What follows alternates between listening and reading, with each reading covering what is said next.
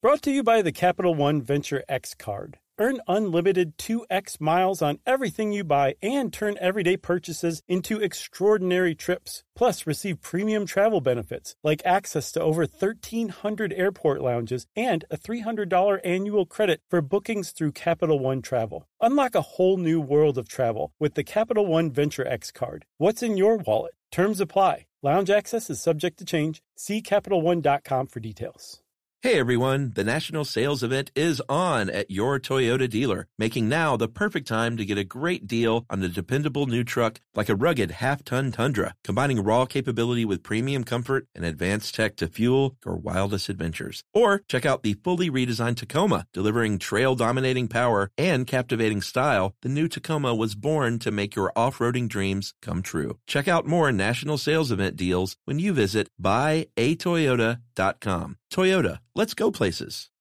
Hey everybody, we're going on tour in 2017, so listen up. That's right. You can get all the deets at sysklive.com. Uh, current cities who love us. Toronto, Vancouver, Atlanta. Chicago, Minneapolis. No, they don't love us so much in Chicago. Oh yeah, they're coming around though. And Austin doesn't love us. So we need Chicago and Austin to come out and see us so you can explain why there's no love. Yeah, and everybody else, go to sysklive.com and buy your tickets now because they're going fast. Welcome to Stuff You Should Know from HowStuffWorks.com.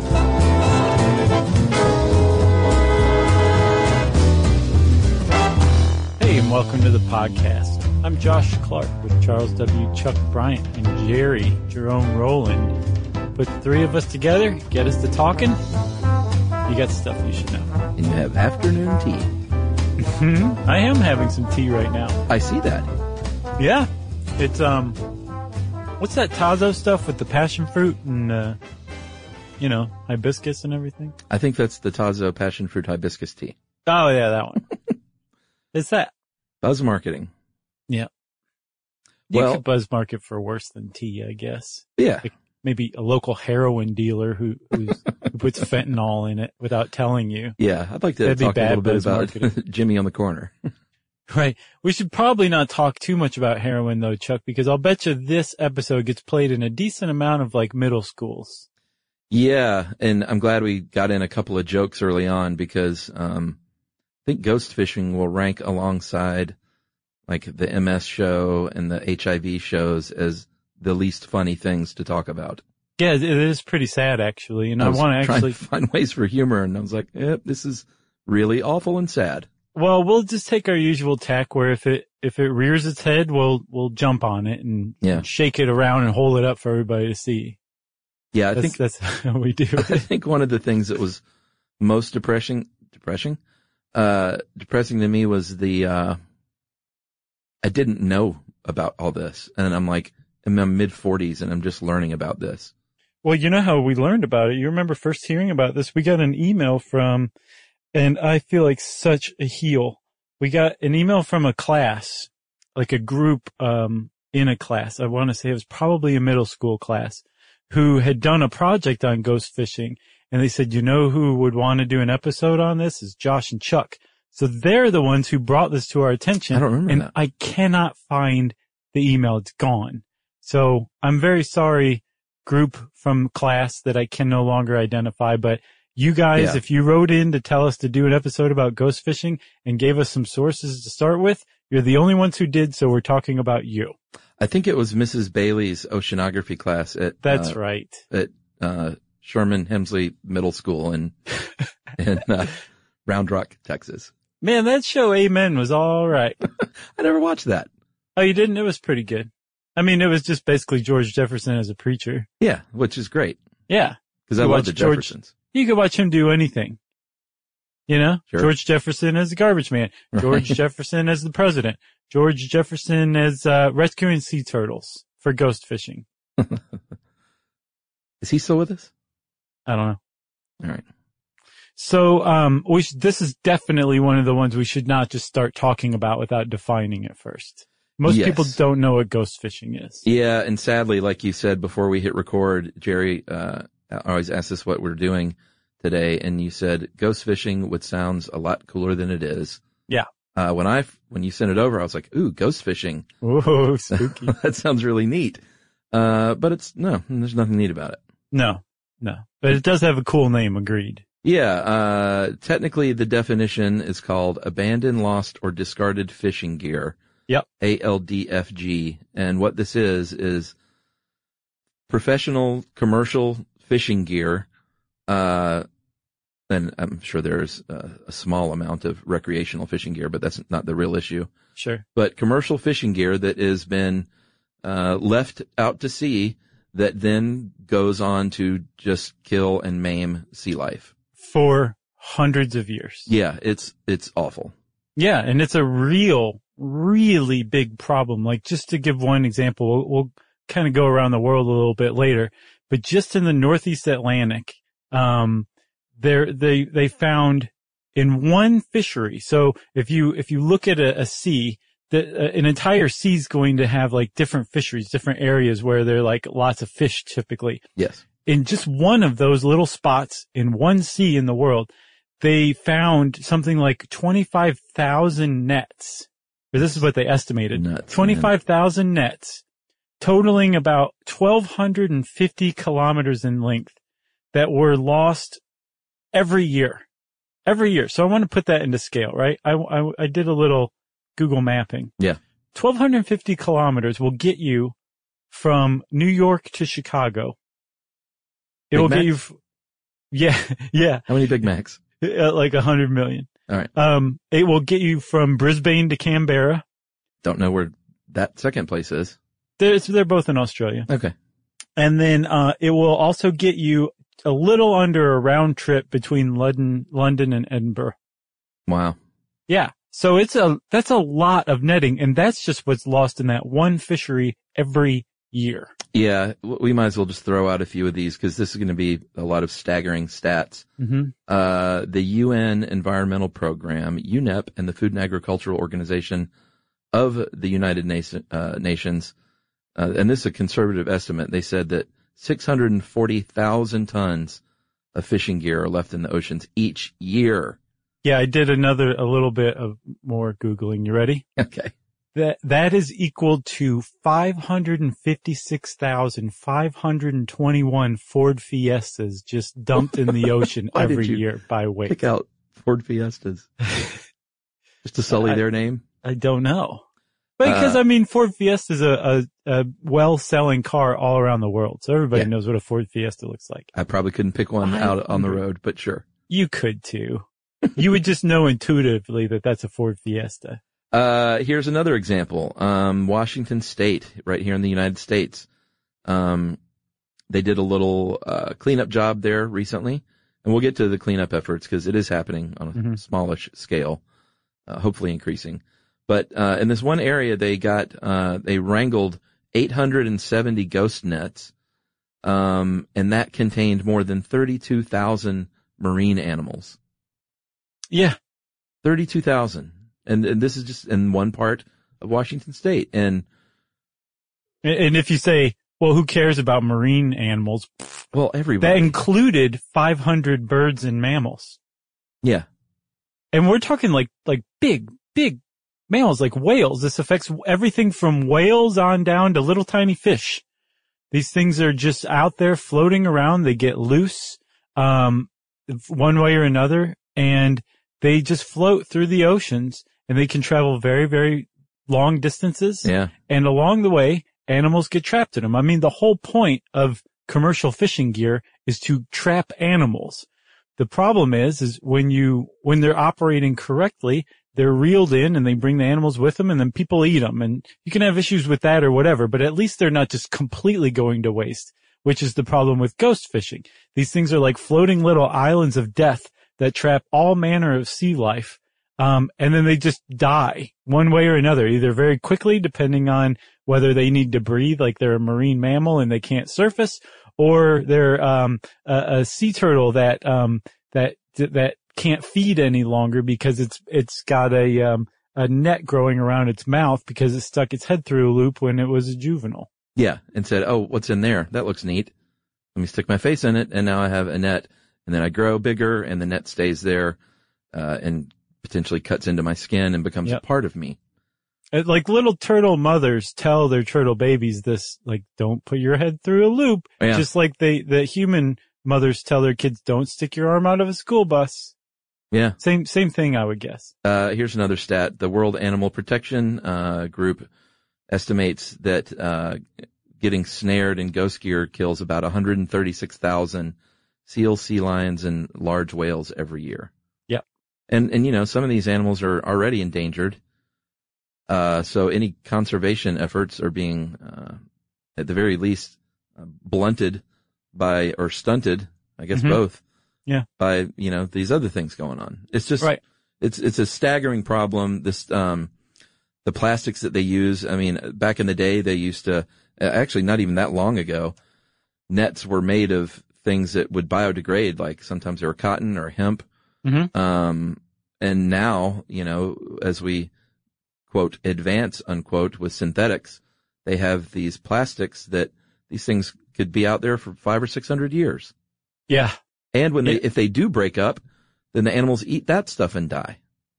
Yeah. Do you remember our, our, uh, Great Pacific Garbage Patch episode from years and years ago? Yeah, that factors in for sure. Yeah, well, uh, so a lot of this stuff goes and, and is attracted to that, the, those huge gyres out there in the ocean. And we talked about in, in that episode about how plastic photodegrades when it's just out there in the sun. Yeah. The motion of ocean currents combined with the sun photodegrading it, it breaks it down into smaller and smaller bits that become part of the food chain, which is not good. You don't want your food chain eating petroleum based plastics. No. And that's what commercial fishing gear is made out of, which again, that's why it lasts so long, hundreds of years. Um, which is what you want. You want something very durable in your fishing gear, but when it gets loose, it's a big problem. And like you said, it's a fairly recent problem too, because it wasn't that long ago, like that people were using nets that degraded a lot, a lot easier. Yeah. I mean, it, it says, uh, it says in here, I'm not sure where you sourced this, but 50 or 60 years ago. So in the history of fishing, this, this synthetic, uh, netting is pretty new. Right. Um, and this isn't just like, and we're going to talk a lot about animals because that's sort of the, the main problem, but, um, it's an issue to the industry too. Like, uh, it says right here that, uh, here in the U.S., they've estimated that, uh, one single ghost net that's lost Mhm. or discarded or whatever can kill almost $20,000 worth of Dungeness crab over a 10 year span. Yeah. That's just one net. Right. And then there's like, You could buy, you could buy seven Ford Fiestas with that amount of money. I knew you'd get some comedy in there. uh, and then there are, you know, the small vessels, uh, small and even larger vessels that can get tangled in the stuff. There are divers hmm that can't navigate through this stuff. So there is a bit of a human impact as well. Right. Um, I think we should take a break though, cause I'm getting hot under the collar Okay. and, uh, we'll come back and talk about more of this stuff right after this.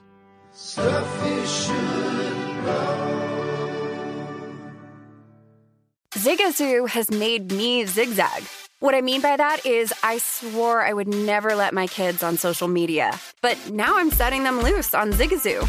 Before I found Zigazoo, I believed all social media was inappropriate for kids. But I feel great about my kids being on Zigazoo. Videos are moderated by actual people before being added to the feed.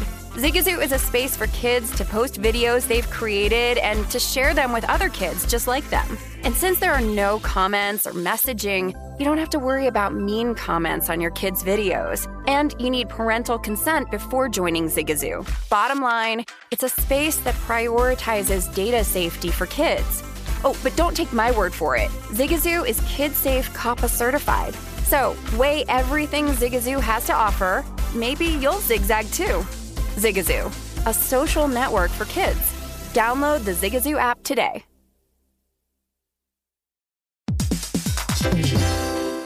Dell Tech Fest starts now. To thank you for 40 unforgettable years, Dell Technologies is celebrating with anniversary savings on their most popular tech for a limited time only. Save on select next gen PCs like the XPS 13 Plus, where you can make the everyday easier with Windows 11. That's right. You can unleash more possibilities with cutting edge systems, the most advanced features, and great prices. Plus, curate your dream setup with deals on select monitors, mice, and more must-have electronics and accessories. And when you shop online at Dell.com slash deals, you'll have access to state-of-the-art technology to match your forward-thinking spirit and free shipping on everything. That's right. Anniversary savings await you for a limited time only at Dell.com slash deals. That's D-E-L-L dot com slash deals.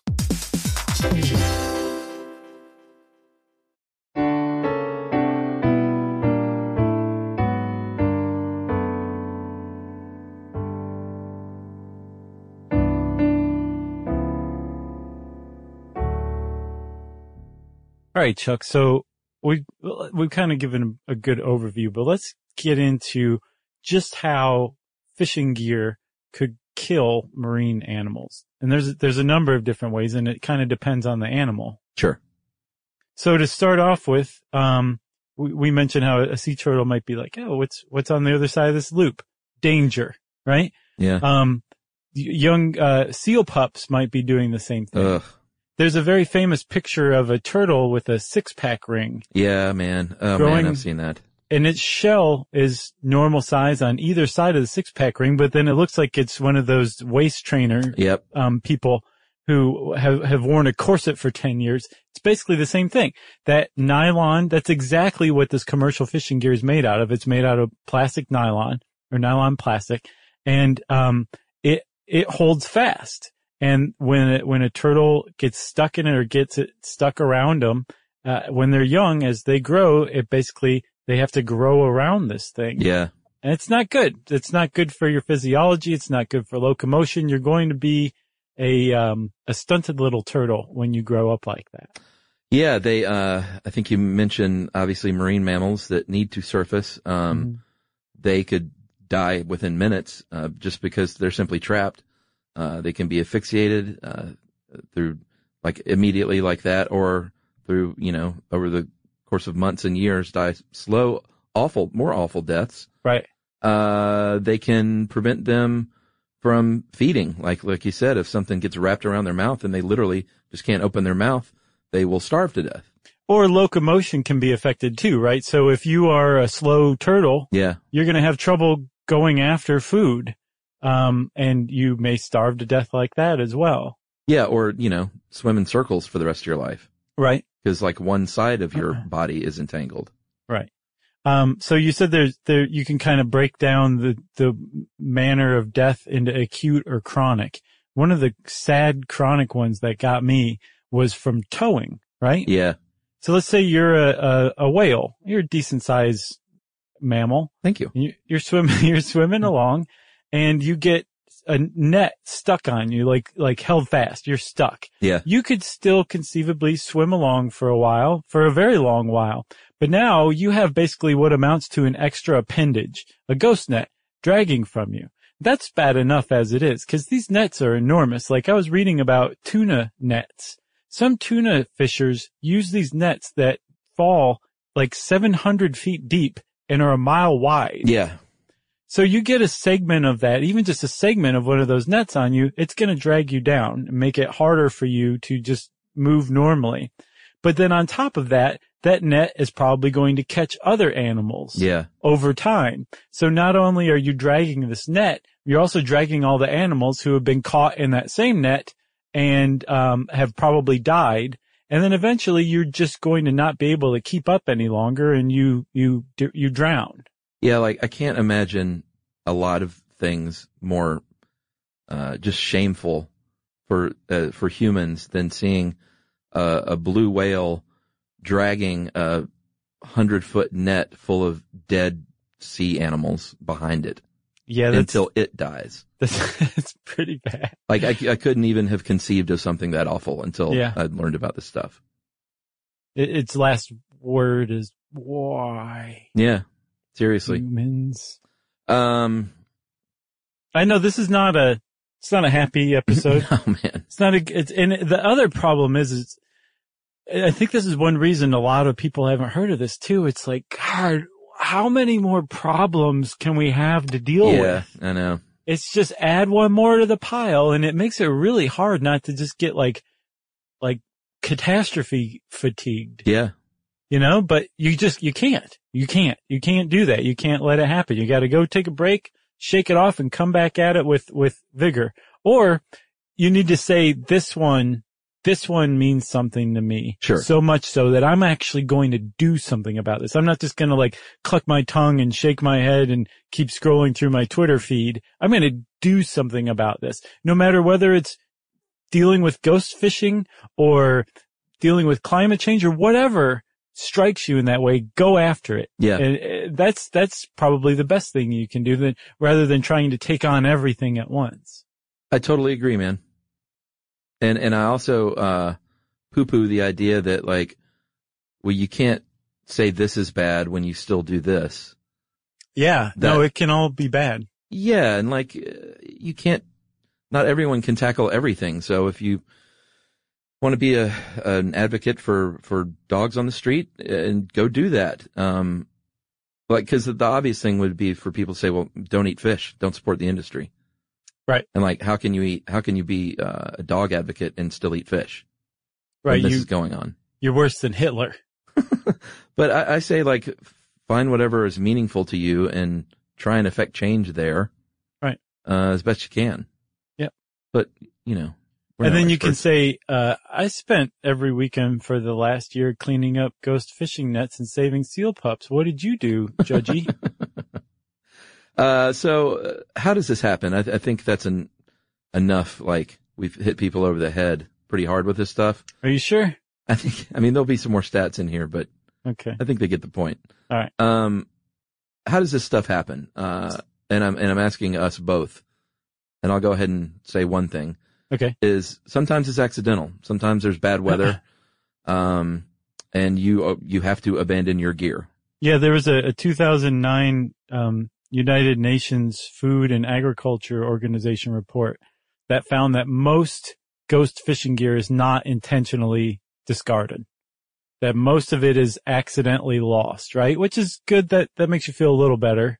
Right. And it's not just fishermen going like, who cares? Cut it loose. Yeah. See you in hell. See, But that, that also does happen. it does. Sadly, it's nice to know that that's not the bulk of it, right? Right. So the, when it's unintentional, when it's accidental or, or something like that, an act of nature, a lot of times it's just, um, severe weather, like a big storm comes up and just breaks your lines and all of a sudden all of your nets are lost. And Yeah. believe me, if you're a commercial fisherman, that is about the worst thing that can happen to you short of sinking while you're out. You know? Sure. Especially if your net was already full and you're reeling it in and you lost it because of nature. Yeah. Um, that's, that's, that's bad for everybody. Uh, another thing that can happen is, uh, and this is the, one of the bad ones. Mhm. You could be, have illegal gear or be fishing illegally, maybe using a method you shouldn't or in a place you shouldn't be. Right. And you, uh, there's what's called enforcement pressure and you abandon your gear because you don't want to get in trouble. Yeah. You hightail it it out of there basically. Just kind of whistle. Like I wasn't doing anything. um, there's also, uh, what they call spatial pressure where if you have some nets floating along and uh, another boat comes into the area, doesn't see it and runs over them, basically cuts them loose from their moorings, then that has just become ghost fishing gear itself. Yeah, the economic pressure. I don't fully get this. What I would imagine that could mean is, you know, it would cost us more to go out and retrieve these things Yes. than to just go back to, to port and get these guys off the clock. that's part of it. That is definitely part of it. I, I think like if you're, I think more often than not is if your gear is all torn up or whatever, Oh, and right. if you take it back to port, uh, and you're charged a fee for dumping it Uh huh. because it's considered waste. Right. Like I think that's, that's how it's treated in the Netherlands. It makes more sense for you to just litter. Right. If you're going to have to pay to have it disposed of properly, the, well, the sea can take it. I'll just cut it loose and look the other way and go back home and say, what fishing gear? I don't have anything to throw away. So that's economic pressure. And to me, we'll talk about later, that is the key to solving ghost fishing, if you ask me. Yeah. Um, and, and real quickly, like, uh, I don't think we said for sure, it's not always just nets. Um, like crab pots and traps, uh, Mhm. nets for sure, Yeah. uh, fishing line, hooks, rope. And the one that really chafes me is, uh, packing bands. So these, Yeah. these bands around bait boxes and stuff, those are clearly just dumped. Oh yeah, they Right. just tossed it over the side. Yeah, and that's actually in violation of a United Nations um, convention from 1973 that basically was looking to stop pollution from ships. And um, you're not supposed to throw anything over the side, from those packing bands to cooking oil that you Right. you fried your French fries in. Like nothing is supposed to go over the side except possibly fish entrails from cleaning fish. It's called the Don't Be a Huge Jerk Convention. Yeah, of 1973. that was a heck of a convention. Uh, so some of the indirect, it was, wasn't it? It was basically like a Max FunCon convention. I remember that. And, uh, Fred Rogers, that was the keynote speaker. hmm It was pretty great. Yep. Uh, some of the indirect causes, and, and we'll see here in a bit, uh, one of the biggest, biggest problems is, uh, like you said, when you come back in with maybe unwanted fishing gear and there's nowhere to dispose of it, um, just simply a lack of these facilities at port, uh, is a big, big problem. Yeah. And that could, is that what you said could fix it all? No, putting a, making, changing it from being an economic burden Oh, to an sure. economic incentive Right, right. to bring in your old fishing gear. I think that'll change it. But that's what you just said is a huge part of that. Yeah. You need to have places for people to either take it and get money in exchange for their old stuff, Uh huh. or at the very least to just throw it in a bin somewhere. Yeah. Not It- get charged for it. Yeah, exactly. Because you, you know, if you, if you know that you can just throw it away right when you get to shore, it's only going to take up that space on your way back in. Um, there's a pretty good chance that you're not going to litter a mile wide net, you know, Yeah. especially, and especially if you can get money for it. Yeah, and another one of the big problems here uh, in this one article you sent was it's. I think you know these these commercial fishermen are. I, I- I used to watch Deadliest Catch. I know how these guys are. Uh, they're notoriously stubborn uh, about new uh, technologies, or ironically, it wouldn't be a new technology if they tried to go back to biodegradable nets Right. but just convincing these uh, these men and women to add extra expense or add an extra trip to buy something that will help the the environment. It's a hard sell, even though like dudes, you're costing yourself crab money because like twenty grand one lost net can cost twenty thousand dollars worth of crab over ten years. I think they live more in the trip to trip mindset. Yeah, but I think that their industry as a whole thinks of it as like the over 10 year kind of thing. And so from what I understand, the industry's kind of uh, woken up to this a little more and is starting to take measures a little bit. And we'll talk about that. But, um, yeah, it's, it's entirely possible that individual fishermen are just kind of like, it's just not worth it. Yeah, this one quote in here really kind of drives it home, and I'd never heard of the phrase "tragedy of the commons," um, but I like it. It says, "As as with so many tragedy of the commons scenarios, the responsibility to act lies with everyone, and the incentive with no one." And that kind of drives it home. There's no like, you know, a lot of times they're in international waters. Right. Uh, they're, I know when they have made inroads with some of these big commercial companies, they're a little hesitant to get too involved because all of a sudden their n- name is printed in an article, even if they're trying to do the right thing, just being associated with this stuff they don't even want, Right. you know, even if they're trying to help out a little bit. Yeah, because again, it's just one more problem, one more issue, you know? Yeah, like if a company stood up and said, so and so company is, is making an effort to, uh, now do this, then the flip side is like, well, what have you been doing? that's true. And why did it take this long? Yeah, that's definitely true. And so companies are a little reticent to even get involved, you know? Yeah, but I think um, as of 2015, there was a, a kind of a new initiative that started that's that's bringing more people into the fold and making it safe to join up. I remember there was a, uh, man, there was a McDonald's something. I can't remember. The McDLT, No, McPizza. it, it was some new sandwich or something that said it's like now made with like real chicken or something like that. And Yeah. that was like, you put that on a sign? right. Because everyone that saw that was like, what was I eating Mhm. for the past 30 years? Now with ingredients that may not kill you. Um, Well, let's take another break and then we'll come back. We'll we'll take a quick trip around the world and then we'll talk about what some people are doing to, to combat ghost fishing. yeah, a little bit of good news. Okay.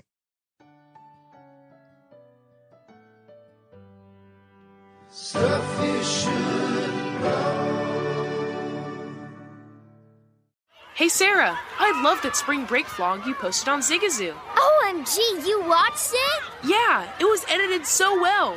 I think you're so talented. Social media interactions are only positive when you use Zigazoo. Zigazoo is the world's largest and safest social media network for kids. Your kids can upload their content and see what their friends are up to. With Zigazoo, they can create videos, enter to win prizes, and try out the latest dances and trends. There's no commenting, no text messaging, and everything is 100% human moderated. Plus, all community members are real, verified kids just like yours. There are no bots, trolls, or AI. Because Zigazoo is about one thing and one thing only, and that is fun. Try out Zigazoo this spring break and let your kids share your vacation vlogs and best edits with their friends safely. Download the Zigazoo app today. That's Z I G A Z O O.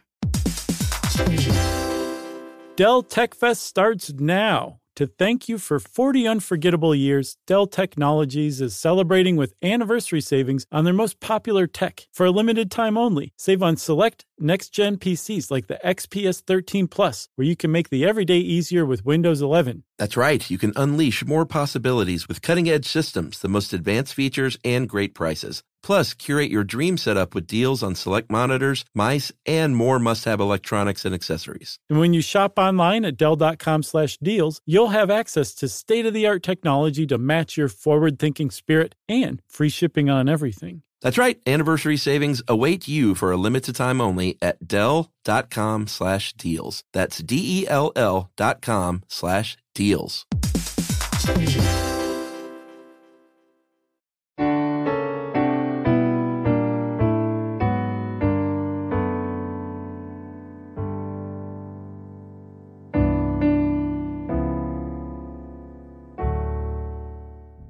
All right, Chuck, we're back and we're in the home stretch. We're going to solve this problem. But first, let's go uh, shame different parts of the world.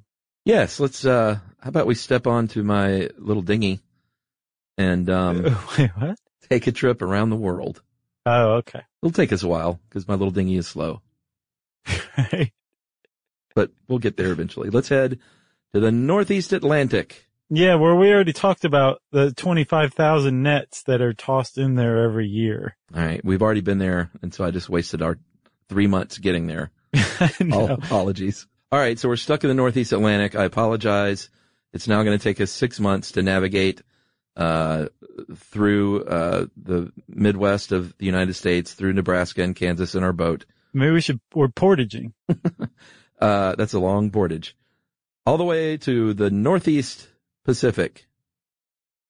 Yep, in Washington State, Well, that would be Northwest.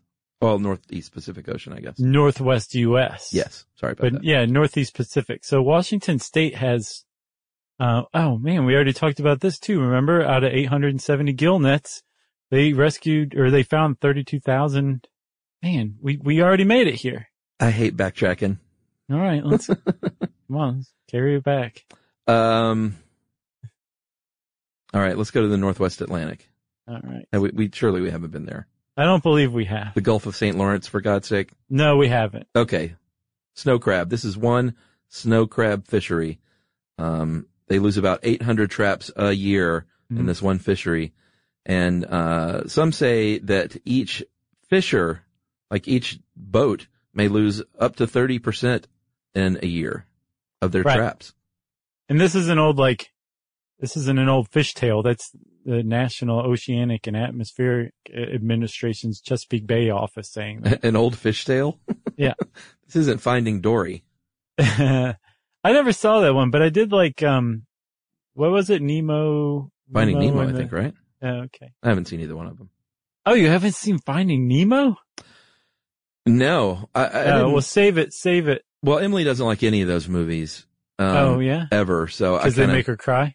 Yeah, because every one of them has some sort of sad death. Like she got uh, after Bambi when she was a kid. She's like, I'm Uh, done. Yeah, this one, this one has that too. Yeah, most of them do. And I said that's a a really significant reason. It's a good movie. Well, that's why I, I mean that's the theory is that that's why they do that is to kind of teach kids about death. Sure. Because I mean, it's so sanitized and like kept out of sight in our society. It's a good service. All right, Finding Nemo's on the list then. Where yeah, should- you'll like it. You won't regret seeing it. Where should we go next? Uh, Southwest, Southeast Asia. Um, well, the Arabian Sea, let's make a little stop over there. Oh, they not? actually, uh, they're all woke over there. They figured out that their people were losing back in 2002 about 260,000 traps per year. Wow. Yeah. Which is a problem, not just for like, say, the lobster or crab or shrimp that they're intended for. They, um, they, there's a lot of bycatch that say like a, a lobster trap can, Yeah. can catch as well. Like fish can make their way in there too. So you've got 260,000 traps just floating around, no longer providing any seafood for anybody. They're just death traps, literal death traps. That's a problem. And so the, um, United Arab, uh, Emirates, um, ruled that you had to put a biodegradable, like face or panel on Uh-huh. the traps from, from that point on, from 2002 on. Oh, so eventually they would just open. Yeah, eventually that one that one fish that came in last would be freed, while the other ones were like, I wish I would have held. Uh, in the Caribbean and Gulf of Mexico, this is pretty staggering. Around uh, Guadeloupe, uh, they lose about half of their traps every year during hurricane season. Yep. Which is about twenty thousand traps.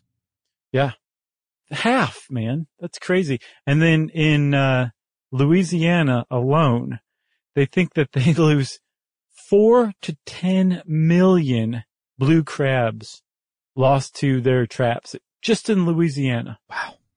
Four to ten million blue crabs lost.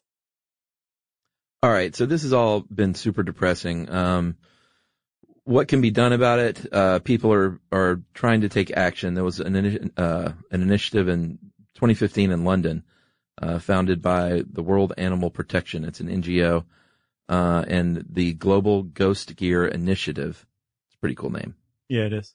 Uh, and he- here's the deal. Like, sadly, when you're first getting efforts like this going, a lot of the stuff that they're doing is like simply gathering data because it's hard to get support because uh, people say, well, what's the data? What's it looking like? And if you say, well, we don't really have great data yet, then they're kind of grounded. Oh, so, oh, you don't got good data. yeah. So the very first steps, um, is evidence building and Sure. reviewing policies and kind of not rubber meets the road kind of things. But unfortunately, those have to be the first steps. Right, but they're they're starting to gather data from some of the rubber meets the road stuff. Yeah. Um, so like if we can go back over to the Pacific Northwest, right, Yeah. to the Northeast Atlantic, um, I think there's like a, a little pilot program in Washington State, uh, to like clean up ghost fishing stuff. And, and from, I think 2010, um, or no, 2007, they were, they recovered 481 lost gill nets, right? Yeah. So this kind of stuff where you've got people, I think they, they, they had like a few million dollars from the government and just started a, a program. Um, when you've got people doing these things and then you have a central organization like the Global Ghost Gear Initiative, then the gears start moving, the, the wheels start moving, like things start happening because then Yeah. you start to generate the data and then you can start to make the press releases. Then you can start to like get the, uh, the public aware of this kind of thing. And then you get pressure on industry and then industry shapes up. Yeah, here's one of my favorite things too, and this is not just for this industry and this problem, but one of my favorite, favorite things in the world is when someone comes along and says, Hey, I'll take that waste product you have because I can Mhm. use it. That's what I'm saying is going to be the key. Yeah, for sure. And this is already happening a little bit, uh, because like a lot of things, you can generate power through some of this stuff. So that's one way, uh, that I think there's a company called Networks. hmm It's a, like a org. Oh, an org? Uh huh. Yeah. It's like a, there's a, a few companies that came together to, to make networks, I think. Well, in their case, I don't think they're turning it into energy, but they're turning, uh, fishing nets into carpet tiles. Carpet tiles, boom, Great. right? There is a one called Fishing for Energy that's like NOAA, Covan- Covanta Energy, Oh, right. and then of course Schnitzer Steel, Yeah. the face of Ghost Gear. they, um, they all came together and started putting, um, gear recycling outposts in I think 11 states all over the place, all over the coasts of 11 states. So that when fishermen come in, whether you're just a, a little solo person and you've got some monofilament line left over Uh-huh. or you're a commercial guy, you can just throw your old gear in here and it gets recycled, right? And then they take it and I think Schnitzer Steel, um, takes it and, and gets, strips all the metal from it for recycling. And then what's left goes to Covanta Energy and they turn it into energy. I looked high and low to exactly how they do that and I couldn't find it. So it makes me a little nervous about what they're doing to turn this into energy, but they supposedly have created enough energy from the stuff that they've, um, that's been recycled to power like 2200 homes for a month. That's amazing. Yeah. You and like- I mean, this is, this is stuff that otherwise would have just gone out, stayed out in the sea and drowned whales Yeah. and, and turtles. You like skateboarding? Sure. There's a, uh sustainable skateboard retailer named uh, B-U-R-E-O, Bureo, and they are turning uh, fishing nets into skateboards. Yep. Like, how cool is that? Yeah, it is pretty cool because they're actually buying fishing net from fishermen, Yeah. like they're, they use stuff.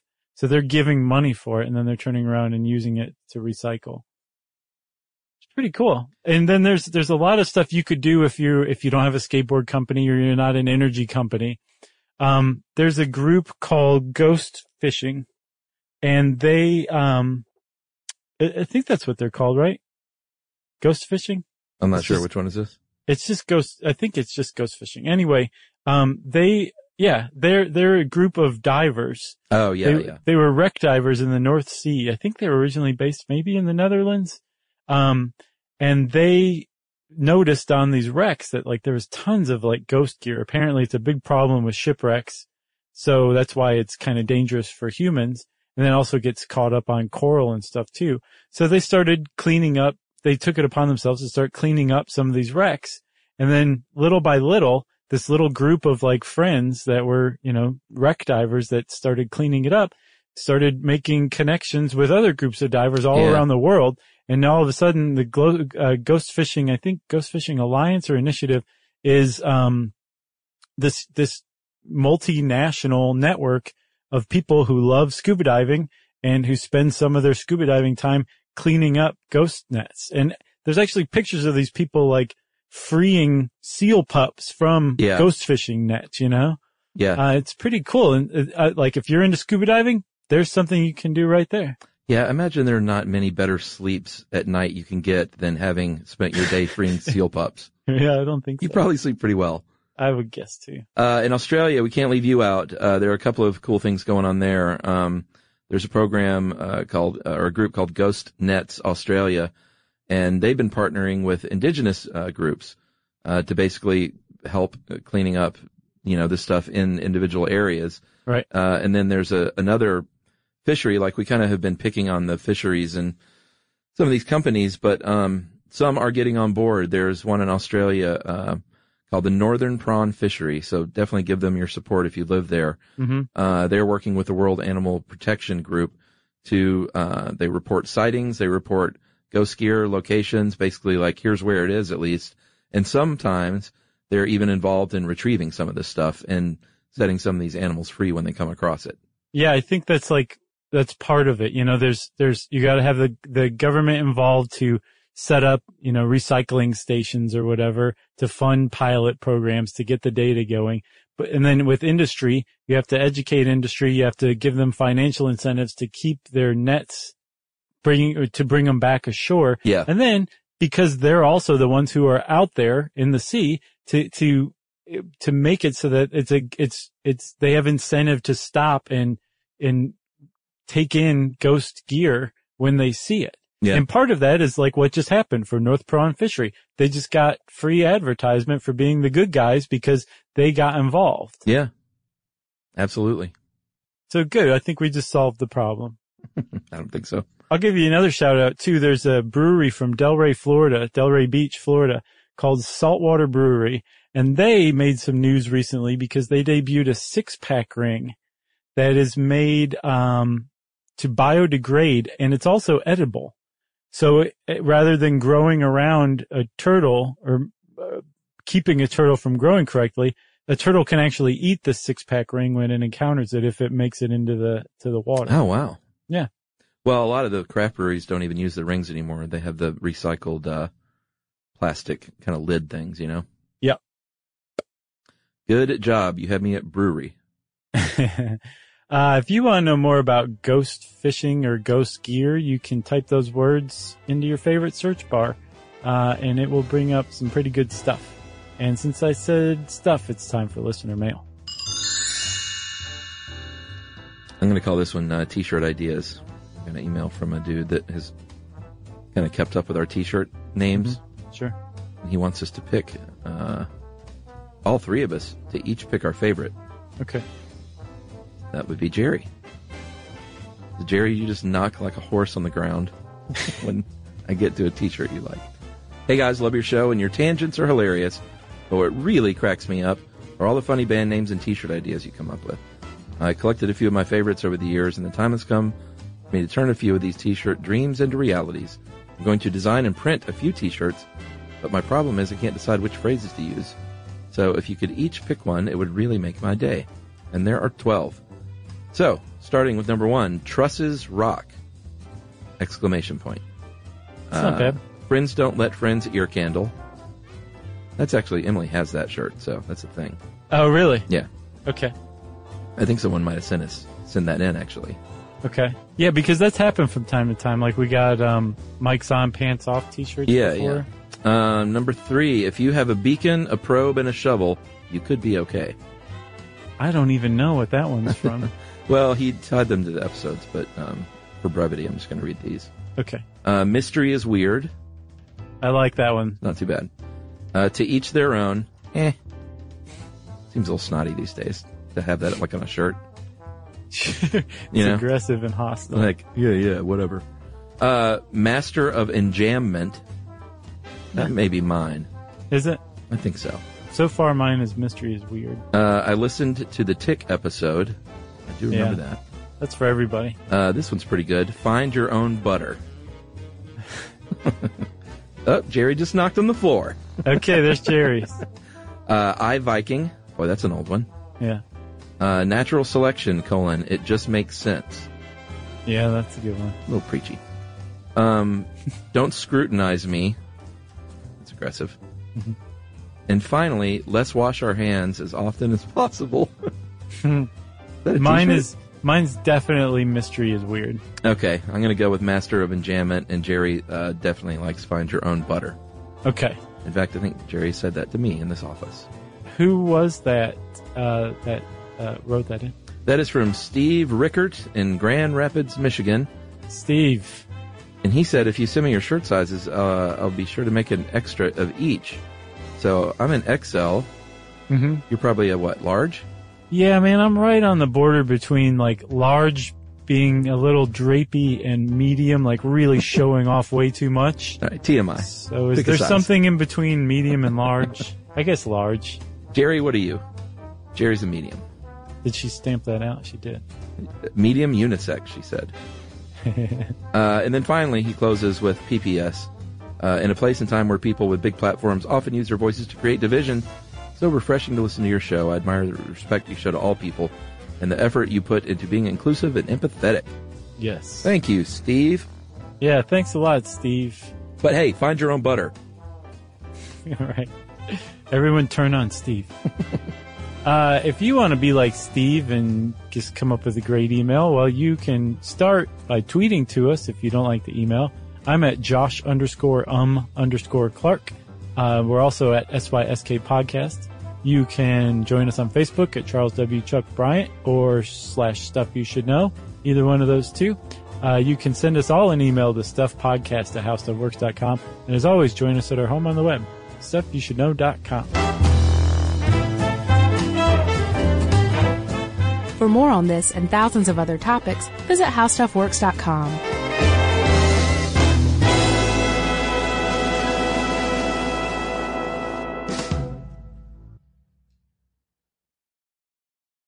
Hey Sarah, I love that spring break vlog you posted on Zigazoo. OMG, you watched it? Yeah, it was so cool.